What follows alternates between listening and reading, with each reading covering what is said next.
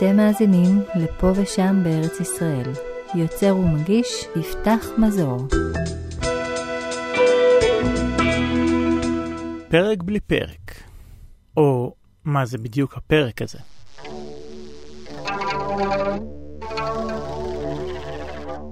היי היי, כפי שבטח שמתם לב, קצב פרסום הפרקים החדשים ירד לאחרונה. ובגלל שיש בינינו כבר סוג של מחויבות, אני מרגיש צורך לתת לכם על זה איזשהו דין וחשבון. אז קודם כל, הרגעה קצרה. הירידה בקצב הפרסום לא נובעת מדלקת בשריר החשק, אלא להפך. לאמיתו של דבר, זו ירידה לצורך עלייה.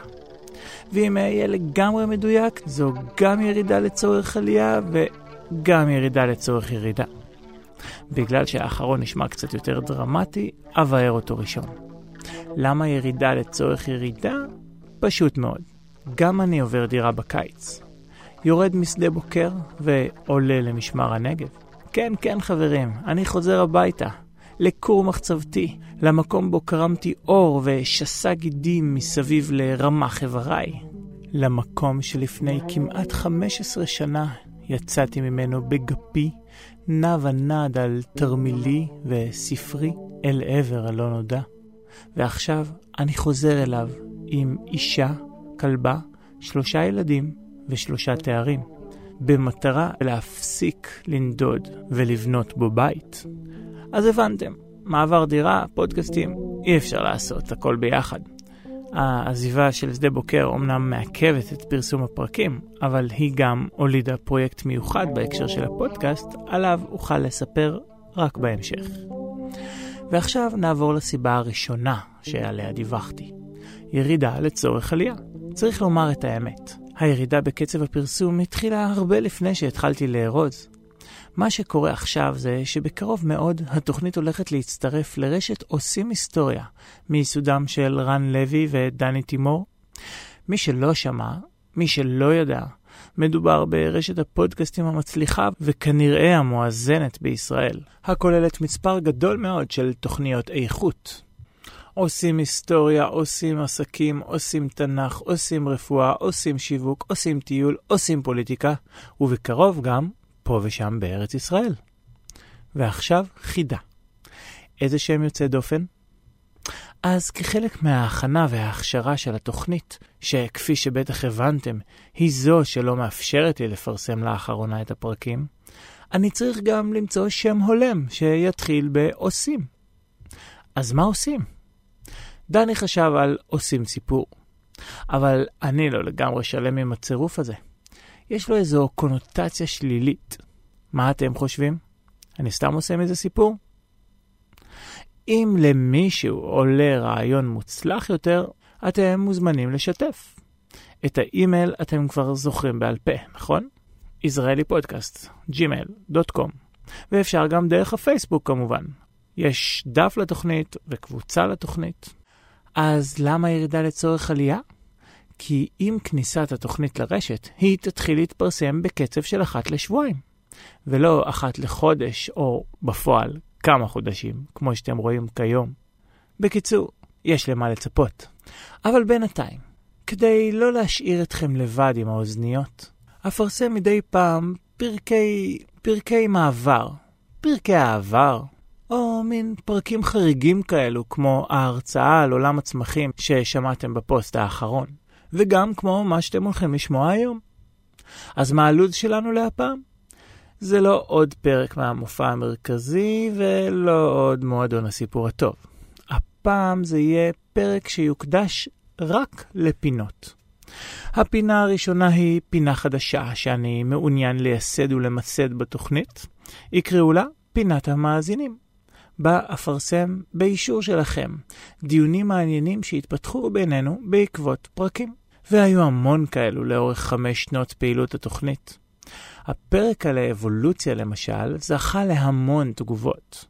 טוב, מאז דרווין ועד היום הנושא הזה תמיד היה נושא חם, אבל אחת התגובות הייתה בולטת במיוחד, גם באורך שלה וגם באיכות.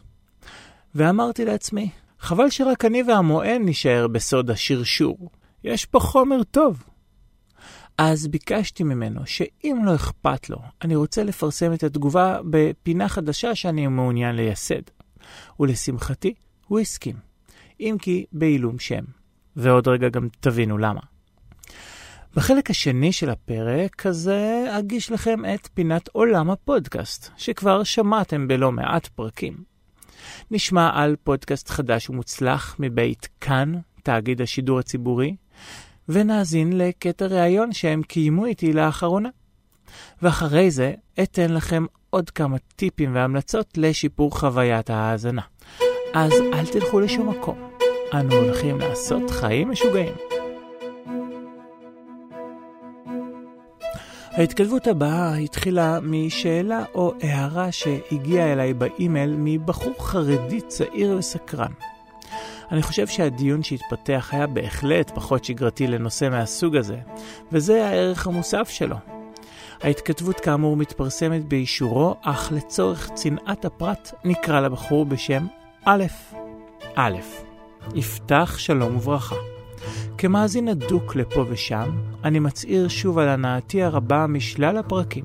בסוגריים, יש רק בעיה אחת. קצב הפרסום איטי מדי. כן, כן, אני יודע. האזנתי לפרק האחרון שפרסמת על הפילוסופיה של האבולוציה, ויש לי שתי תגובות. א', דוקטור ארנון לוי אומר די בתחילת דבריו כי דרווין לא גילה את האבולוציה, אלא ניסח את תיאוריית הברירה הטבעית.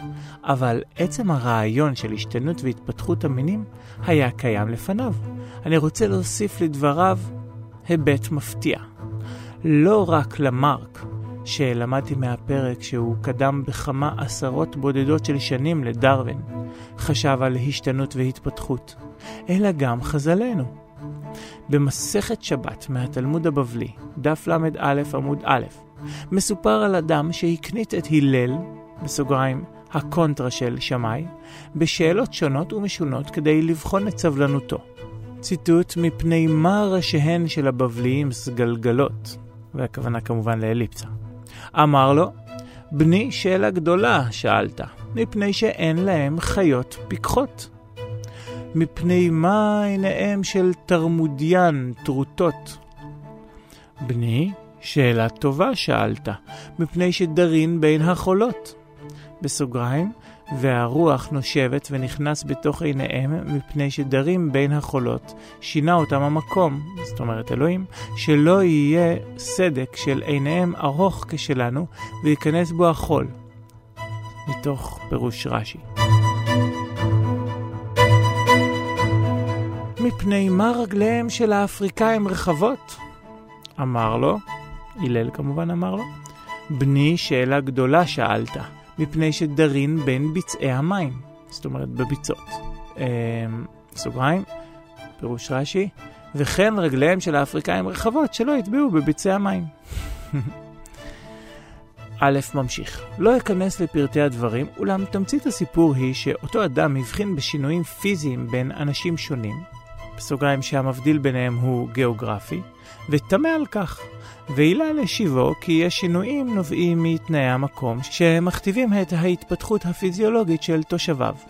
בסוגריים רש"י כמובן לא העלה בדעתו רעיון כפרני כל כך, אז הוא השליך את השינויים על אלוהים. אבל זה לא חשוב לענייננו. מה אני רואה מהדברים? חז"לינו האמינו בוודאי ששלל בני האדם התפתחו מאדם אחד. אדם וחווה שנוצרה ממנו לפי התנ"ך, ומהם כל בני האדם. והנה הם הבחינו בהבדלים שנוצרו בין בני האדם השונים, והסיקו שזה בגלל המיקום הגיאוגרפי שלהם. ועכשיו, נחשוב קצת, אם כל בני האדם החלו ממקום אחד, אז ברור שהשינויים הללו לא היו קיימים מתמיד, אלא נוצרו במרוצת השנים. הרי לנו התפתחות דה פקטו. אז בטוח שחז"לינו לא הגיעו מהגילוי הזה למסקנות כמו של למרק או דרווין, אבל אני חושב שהם בהחלט ראו כאן משהו. י', זאת אומרת, יפתח. א', שלום. חלק מחז"ל היו אנשים מאוד חכמים, אך בעיקר בכל מה שקשור לעולם הנפשי שלנו, פחות במדע, מחשבה יפה שהיא לאמיתו של דבר הסקה שלך על מה הם היו צריכים לחשוב. ואין ספק שהחידודים של רש"י מוסיפים אינפורמציה שלא בטוח שהם בדיוק חשבו עליה. הנה עוד כיוון שאפשר לפרש דרכו. במקום אבולוציה והתפתחות של גזעים חדשים, נפרש את זה דרך חוקי התורשה. מבחינה גנטית יש בתוך בני אדם תכונות חבויות שלא באות לידי ביטוי. למשל, גנים רסציביים.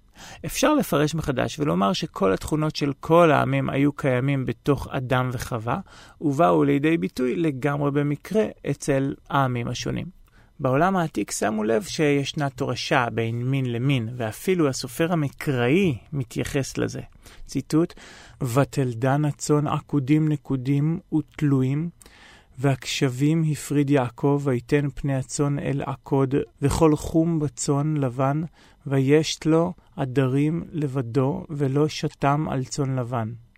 עד כאן התשובה שנתתי לאלף. אבל בהזדמנות זו אני רוצה להוסיף משהו שלא כתבתי לו. כשאני חושב על זה שוב יותר לעומק, יש משהו במה שא' אמר. כי גם אם הטיעון מגיע מכיוון התורשה, ולא מכיוון של מוטציה אקראית על הגנום, זה לא אומר שלא מדובר באבולוציה. אסביר. לא תמיד ההתאמה לסביבה של הרך הנולד מגיעה אליו ממוטציה אקראית שהתרחשה על הגנום, שנתנה לו איזשהו יתרון. גם לרבייה מינית יש חלק במנגנון ההתאמה האבולוציוני לסביבה. על פי התפיסה המדעית, הסיבה היחידה לכך שיש זכר ונקבה בעולם, שהם משתוקקים אחד אל השני עד כדי זיווג, וזה לא משנה אם אתה זבוב או בן אדם, היא לשם ערבוב מחדש של תכונות גנטיות שונות, והולדת צאצאים שונים מדור ההורים. הקומבינציה החדשה ותסלחו לי שאני נאלץ לדבר על ילדים במושגים האלו, יכולה לשנות את מידת ההתאמה של הצאצא לסביבה. לפעמים לטובה, ולפעמים לצערנו אנחנו יודעים שגם לרעה. ומה זה נותן? אם כולנו היינו זהים גנטית, לחלוטין, מספיק היה בקטסטרופה סביבתית קולוסלית אחת, למשל איזה וירוס קטלני ומדבק, כדי שהמין האנושי, או כל הזבובים, פשוט ייכחדו. השונות הקיימת בכל אחד ואחת מאיתנו, או בכל יצור חי אחר, מאפשרת מגוון התאמות למגוון מצבים סביבתיים, ומעלה את הסיכוי שהמין בכללותו ישרוד. וזו בדיוק אבולוציה. המתאים שורד, ובשביל להתאים צריך לפעמים להשתנות. עכשיו נחזור לטקסט החז"לי. בשונה מההתפלגות האקראית והסתמית בצבע הצמר של הכבשים שמתוארת בסיפור עם יעקב ולבן, חז"ל ורש"י בכל זאת מתארים איזושהי התפתחות שיצרה התאמה של האדם לסביבתו. בסוגריים, במקרה הזה רגליים רחבות לאפריקאים שדרים בביצות, ואם אני מבין נכון, עיניים מלוכסנות לאסייתים נגד חולות. לגבי ראש הסגלגל אני לא כל כך מבין את ההקשר. ולכן בהנחה שאם באמת הם חשבו על מוצא משותף מהאדם הראשון, והפירוש של רש"י נכון, ובתנאי שהם לא חשבו כמו שרש"י חשב, שיד אלוהים הייתה בדבר, אז בכל זאת יש כאן איזושהי ראייה קלושה של אבולוציה בת אלפיים שנה. וזה מרתק. א' עונה לי בתגובה. לגבי הרעיון שלך של התכונות החבויות, ראשית, יש רעיון אצל המקובלים שנשמתו של האדם הראשון הייתה נשמה כללית. היינו שכל נשמות בני האנוש היו כלולים בקרבה וממנה התפתחו. אז מי יודע, אולי גם חז"ל חשבו בכיוון מסוג זה. לגבי חוכמת חז"ל, אני מרשה לך להתייחס אליהם פחות בעדינות, אני ממש לא מתרשם בחוכמתם בענייני מדע.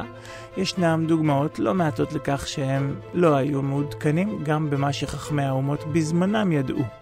למשל העובדה שכדור הארץ עגול ככדור, הם חשבו שהוא שטוח ככל הנראה, ויש עוד דוגמאות מעולם הטבע. אבל לא רק בענייני הטבע הם יכולים לקבל ציון נכשל, אלא גם בפרשנות לטקסט של המשנה. שאותו חכמי הגמרא התיימרו להסביר. הם הגיעו לא מעט פעמים להבנות מגוחכות. פרשנים מאוחרים מהם הבינו הרבה יותר טוב מהם. לפני למעלה ממאה שנים יצאה סדרת חוברות עם המון דוגמאות להבנות מוטעות ומגוחכות של חז"ל את המשנה. ואת תגובתי לאלף? לגבי חז"ל, תמיד היה לי מוזר שלקחו קבוצה של עשרות, מאות אנשים שחיו במהלך מאות שנים ונתנו להם שם אחד כולל, חז"ל. כאילו מדובר במוח אורגני אחד וגדול. ועוד על חבורה שבינה לבינה לא הסכימה כמעט על כלום. צריך לזכור שבתוך חז"ל יש חכמים יותר וחכמים פחות. מעודכנים יותר ומעודכנים פחות. א' משיב. והנה דוגמה נוספת להבחנה או הבנה של חז"לנו שהמינים אינם סטטיים. תלמוד בבלי, בבקה קמא, דף ט"ז א'. אני מקווה שאני קורא את זה נכון.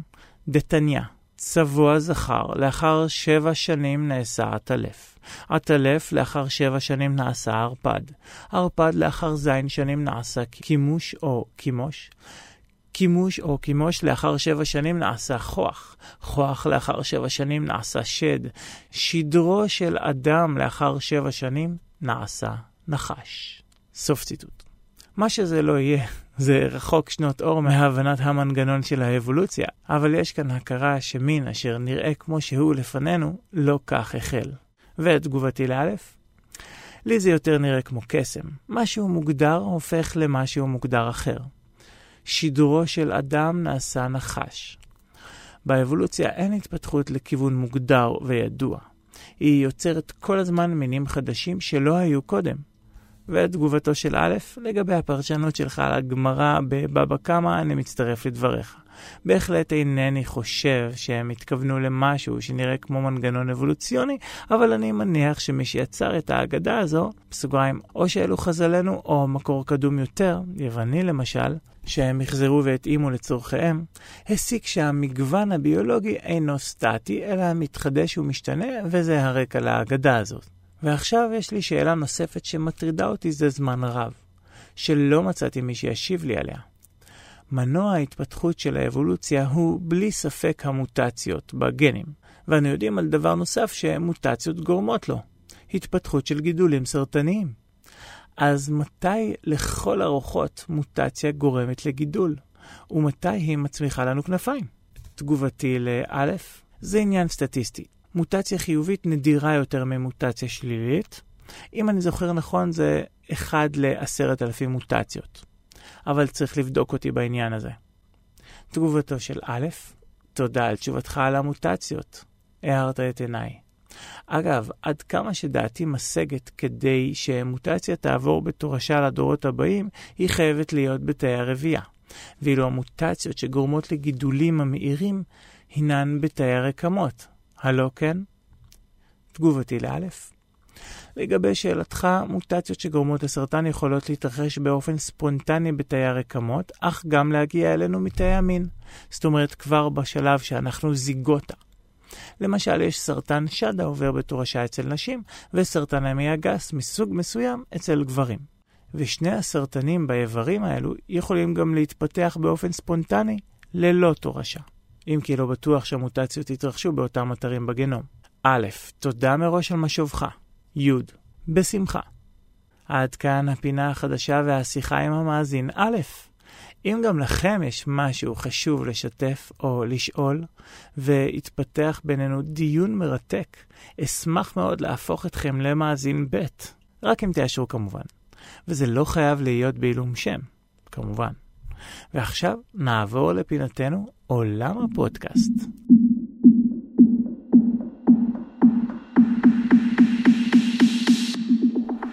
והפעם בפינתנו עולם הפודקאסט נדבר על פודקאסט חדש מבית כאן. שמו של הפודקאסט בישראל, שלושה שיודעים, והוא עוסק במגוון נושאים מדעיים. את התוכנית מנחה הבדרן והשדרן דודו ארז, שהתגלה בה כידען לא קטן. והיא משודרת בכאן תרבות, הרשת הסופר איכותית שהחליפה את רשת א'. בכל פרק מועלה נושא חדש הנבחן מכל כיוון אפשרי.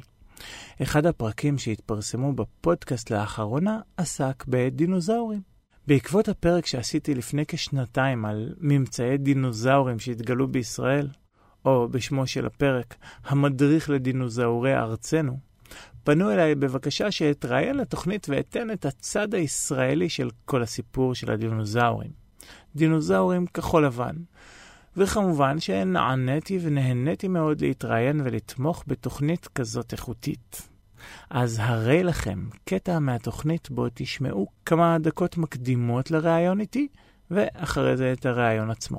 ככה תוכלו גם להתרשם באופן כללי מאופי התוכנית, ולא רק ממני, כי אותי אתם מכירים. ואם אתם לא בענייני דינוזאורים, פשוט דלגו לסוף. להמשך הפינה שלנו שתעסוק באמצעי זהירות למאזינים בדרכים. ניפגש שוב בעוד כרבע שעה. התחלנו מהשאלה, בעצם הסברנו מה זה דינוזאור, מה ההבחנה בינו לבין יצורים אחרים שאנחנו מכירים, ואז דיברנו על מאובנים. נכון. אמרת שמאובנים זה כמה סוגים של דברים. בדיוק. אז יש לנו אה, גם מאובנים שהם הטבעה. למשל, אה, עלה או, או צמח יכול, נגיד, פה יש לנו מאובן של עץ. אז המאובן הזה באמת, הוא עבר מינרליזציה והוא עבר החלפה, הוא היום סלע. זה לא העץ שהיה. אז שהוא נוצרה אלא... תבנית בעצם, אה, אוקיי. אבל יכול להיות מצב שבו אה, עלה ייקבר תחת שכבות סדימנט, אה, ומאוד, אה, נגיד, שילכו ויערמו והמשקל ילך ויעלה. ואז בסוף כשהוא ייחשף, בגלל תהליכים אה, שמתרחשים בכדור הארץ כל הזמן, תהליכי בליה ותהליכים טקטוניים, הוא ייחשף לפני השטח, מה שאנחנו נראה זה למעשה את ההטבעה של העלה. אה, על, על, ש, על, על הסלע. אבל... אז יכול להיות לנו גם מאובן כזה. ויש אפילו סוג נוסף של אה, מאובנים, שהוא למשל כשחרקים בדרך כלל, או יצורים קטנים יותר, גם לטאות יש, עומדים, אה, נמצאות על גזע של עץ ושרף. אה, אז זהו, לך, כי, כי באמת דיברת על, על הטבעה בעצם בסלע, נכון. אבל אנחנו בפארק היורה או בעולם היורה, או בשלל אה, סרטים שמעיפים אותנו. אנחנו רואים יצורים משומרים למעשה כן, בענבר. כן, שממש משומרים, הם עצמם משומרים, ולא נכון. רק הצורה שלהם. ותכף אני אתן לך עוד דוגמה, אבל... אבל זה אבל קורה? זה באמת קיים זה בטבע? זה ממש קורה. השרף ש... הזה של העץ מקיף את החיה השלמה, בדרך כלל. הם הופכים ו... להיות כלואים בתוך מין ענבר? מה שזה לא יהיה? בדיוק, השרף עובר החלפה והופך להיות ענבר, אה, והייצור בעצם משומר לנו בתוך ו... חתיכת ענבר הצהבייבת הזאת והמיני אסון הקטן הזה עבור החרק הזה, בסופו של דבר, האם אפשר למצוא שם דם עם DNA של דינוזאור? אנחנו בואי נחתור לשורה התחתונה. אז קודם כל, זה לא כמו שזה מופיע בפארק היורה, ואנחנו נגיע קצת. לזה. אבל יש לנו מה שנקרא אה, מאובנים, למשל, של ממוטות, שהם קפואים. נו, בסיביר. וה-DNA עדיין, אה, ומ, יש, ומשם... אה, אפשר לקחת רצועה של DNA, או אפשר, אפשר למצוא DNA שהוא לא נהרס לגמרי? אז באמת אה, העניין הזה של החלפה של DNA הוא משהו שכן מתעסקים איתו המון היום. האם נוכל אה, לשחזר דינוזאור של פעם ולמעשה מתוך, לשתול חתיכת DNA ממשהו אה, עתיק שיש לנו לתוך DNA חדש ולייצר דינוזאור חי. אה, ואנחנו, אני חושבת שאנחנו קרובים לזה היום יותר מאי פעם, אבל עד, עדיין אנחנו ממש לא שם. כמובן שנזכיר שבסדרת הספרים, או בספר, או בסרטים עצמם, זה תמיד מסתיים באסון, הדברים האלה. כי אנחנו מפרים איזשהו איזון בטבע, ויש תמיד אנשים שבורחים בפארקים בצרחות. אה, קודם כל, אם היה, תדמיין לעצמך חיה אימתנית אה, כמו טירקס, או מסתובבת אה, בינינו, מן הסתם הוא לא היה מסתובב בינינו, כי עצם זה שהם נכחדו, אה, אמרתי נכחדו אפילו, אפשר את, אה, את, ה, את הקיום, מאפשר את הקיום שלנו היום, זאת אומרת... אה, אבל אה, כן, זה... אפרת, אם היה פארק באמת כזה, או מקום שבו יש דינוזאורים חיים, האם היית הולכת לשם כדי לראות, הסקרנות עולה על הפחד מהיצורים האלה?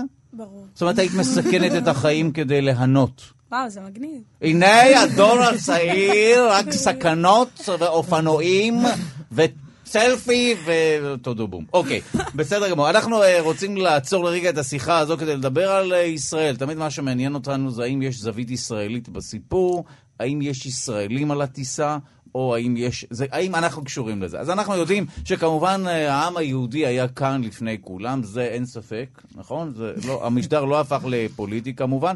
השאלה אם הדינוזאורים היו לפנינו פה, ואז חלילה הם יכולים בבוא היום, כשנשחזר אותם, להגיד לנו, חברים, אנחנו היינו פה קודם. תודה רבה, ערב טוב, עופו מפה. אז אנחנו רוצים לדעת האם היו דינוזאורים בישראל, ואם כן, מתי. אם לא, השיחה כמובן הסתיימה ממש ברגעים אלה. אנחנו רוצים לומר שלום לדוקטור יפתח מזור, עורך ומגיש הפודקאסט פה ושם בארץ ישראל, העוסק בהיסטוריה, מדע ותרבות. בוקר טוב. בוקר טוב. אז אה, אנחנו נמצאים כאן באולפן עם דוקטור נעמה חרית יערי והביולוגית ורד שפירא, וגם אפרת יערי בת כמעט 16, ואנחנו מסוקרנים לשמוע האם היו דינוזאורים כאן בישראל. אז התשובה היא כן. ואפילו אה, אם לא נהיה קיצוניים ונגיד שאנחנו מתמקדים רק בדינוזאורים, אלא בזוחלים קדומים ענקיים, אז אפילו יותר מאחד, אוקיי. שהתגלו במגוון מקומות. איפה? אה, בוא נלך על התגלית שאותי הכי מרעישה והרעישה גם את העולם ואת אה, ישראל לא מעט.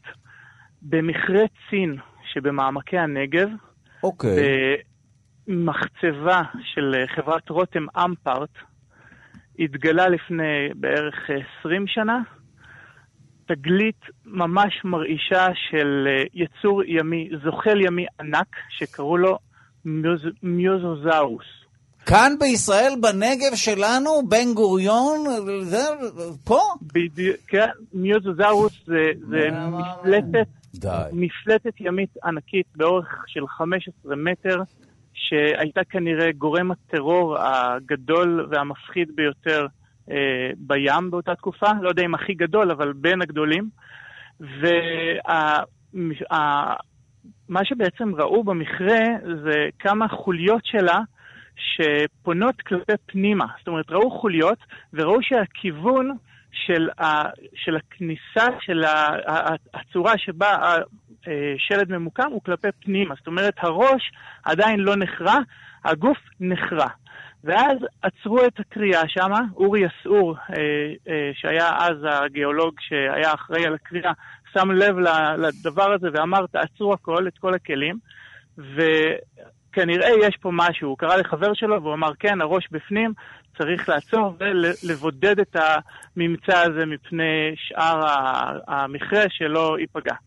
ואז התחילו ככה שמה קצת לחשוף אותו, ופתאום התגלתה שן ענקית בגודל של גביע גלידה, וחשפו עוד קצת ועוד שן ועין, וזה דלף לתקשורת הישראלית ולתקשורת העולמית, והתחילו להתקשר מה-BBC, מג... מגלי צה"ל, ממבט, ובאמת התחילו להגיע למקום הרבה מאוד אנשים. כמובן גם מכאן, אה, בתאגיד השידור הישראלי, שהיה גם אז. אתה חייב לפרגן גם למקום כן, הזה. נכון, נכון. אחרת הסתבכנו.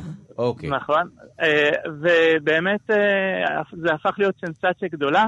רגע, זו אה, הפעם הראשונה שמוצאים משהו שמזכיר דינוזאור כאן בישראל? לא, וגם מצאו עוד מיוזאורוסים קטנים יותר באזור ירושלים, אבל כזה גודל של גולגולת, שהיא, אחרי שחשפו אותה, אני כבר אעשה ספוילר, הסתבר שהיא גולגולת באורך של מטר וחצי. וואו, אוקיי. אה, אז זה עוד לא נמצא דבר כזה, ובאמת, אה, בגלל שכבר היה סכנה שזה הולך להיהרס על ידי המון אנשים שהגיעו לשם, שמו שמירה מסביב לקוביית אה, מכרה, ולא נתנו לאף אחד להתקרב. בסופו של דבר שלחו את הממצא הזה לקופנהגן, שם עבדו עליו במשך שנה, בעלות של מיליון דולר, כדי לחשוף את הראש היפהפה הזה של המיוזוזאורוס. ואחרי עשר שנים הוא חזר לישראל עם uh, מחא כפיים בטיסה חזרה, ושר uh, הבאנו שלום הלחם, ומוקם באוניברסיטת בן גוריון, שם אפשר לראות את זה עד היום. אז אה, טוב, הכותרת שלנו היא שהיו דינוזאורים כנראה באזור הזה. כן, שוב, לא, לא, הוא לא דינוזאור בהגדרה סיסטמטית, הוא זוחל ימי קדום. הסיבה שאנחנו מדברים על דינוזאורים זה כי השם הזה נורא ממותג, אבל באותה תקופה הסתובבו זוחלי ענק שהם לא דינוזאורים, כן, שהם אוקיי. נראים כמו דינוזאורים, וזה ספציפית לא דינוזאור ממש בהגדרה של המדע. אבל דינוזאור בהגדרה של המדע נמצא גם נמצא. אוקיי. אה, וזה, אנחנו נחזור לאזור ירושלים, שאמרתי שם שהיה את המיוזוזאורוסים הקטנים, אז שמה אה, אמרתי שהתגלו מיוזוזאורוסים, מיוזוזאורוסים הם יצורים ימיים. זאת אומרת, אה, אפשר לדמיין שדינוזאור, ודינוזאור, אה, שהדינוזאור שנמצא שם הוא לא יצור ימי, אז אה, אפשר לדמיין שהיו שם תקופות אה, שונות של אה, ים. זאת אומרת, היה ים בירושלים, הנה אנחנו מדברים, זו שנת ירושלים, נכון? מציינים אה, 50 שנה לאיחוד העיר, והנה אנחנו מגלים שגם היה ים בירושלים, והיו שם דינוזאורים. כן, רק שצריך לדייק שהתקופה הזאת, ש, שזה בדיוק התקופה שאבני הכותל התחילו לשקוע. מי שלא יודע ומנשק את אבני הכותל, הוא בעצם מנשק המון שלדים של בעלי חיים ששקעו בים, כי טוב, מזה... אל תבאס, אל. תבאס, אנשים באים לשם, מבקשים בקשות. אה. נכון, אבל זה ערימה של אה, שלדים, והשלדים אבני האלה... הכותל אה, הם בעצם עשויים משלדים של בעלי חיים קדומים? כן, בדיוק. עכשיו, מדי פעם, בעיקר דרך אגב יצורים מיקרוסקופיים כמו אצות צורניות, או. או אפילו גם שבלולים קטנים, אבל מדי פעם מתאבן לו איזשהו יצור גדול, ומה שנשאר זה השלד, וכמו שאמרתי, מצאו באותה תקופה ב- בים הזה שקראו לו ים תטיס, ששלט, אה, שהיה מעל ירושלים. אה, את השלדים של המיוזוזאורוסים הקטנים, אבל מה שהפתיע, שהממצא של בית זית, שם נמצאו הממצאים של הדינוזאור היחידי בהגדרה של דינוזאור, הממצא של בית זית הראה שהיו שם גם דינוזאורים יבשתיים. כמו, ו- מי למשל ו- אה, אה, ביקר שם, או היה שם, או בילה שם? ה- ה- ה- לפי הערכות החוקרים מדובר באלפרוזאורוס, וזה דינוזאור דמוי יען, בגובה של שני מטרים, אורך של ארבעה מטר. הוא דינוזאור יחסית קטן, הולך על שתיים, שהיה כנראה גם אוכל קול. ומה שהתגלה שם זה לא שלד שלו, אלא עקבות. והנה, יש לנו, אה, הייתה ידיעה שבאזור הזה היה ים, אבל פתאום מוצאים עקבות. מה זה אומר? שהים כנראה נסוג באיזושהי תקופה, ובאמת היה חוף בירושלים. טוב, תשמע, אתה מטיל כאן אה, פצצה אחר פצצה, אבל אה, יש לנו כן. כמה כותרות שהצלחנו לחלץ כאן. קודם כל, כן היו דינוזאורים, ואתה אומר שלא רק דינוזאורים, זאת אומרת, יש פה עוד הבחנה בין דינוזאור ליצורים אחרים. שהיו מפלצות, אה, כן, זה כן. נשמע משהו מיתולוגי, אבל לא.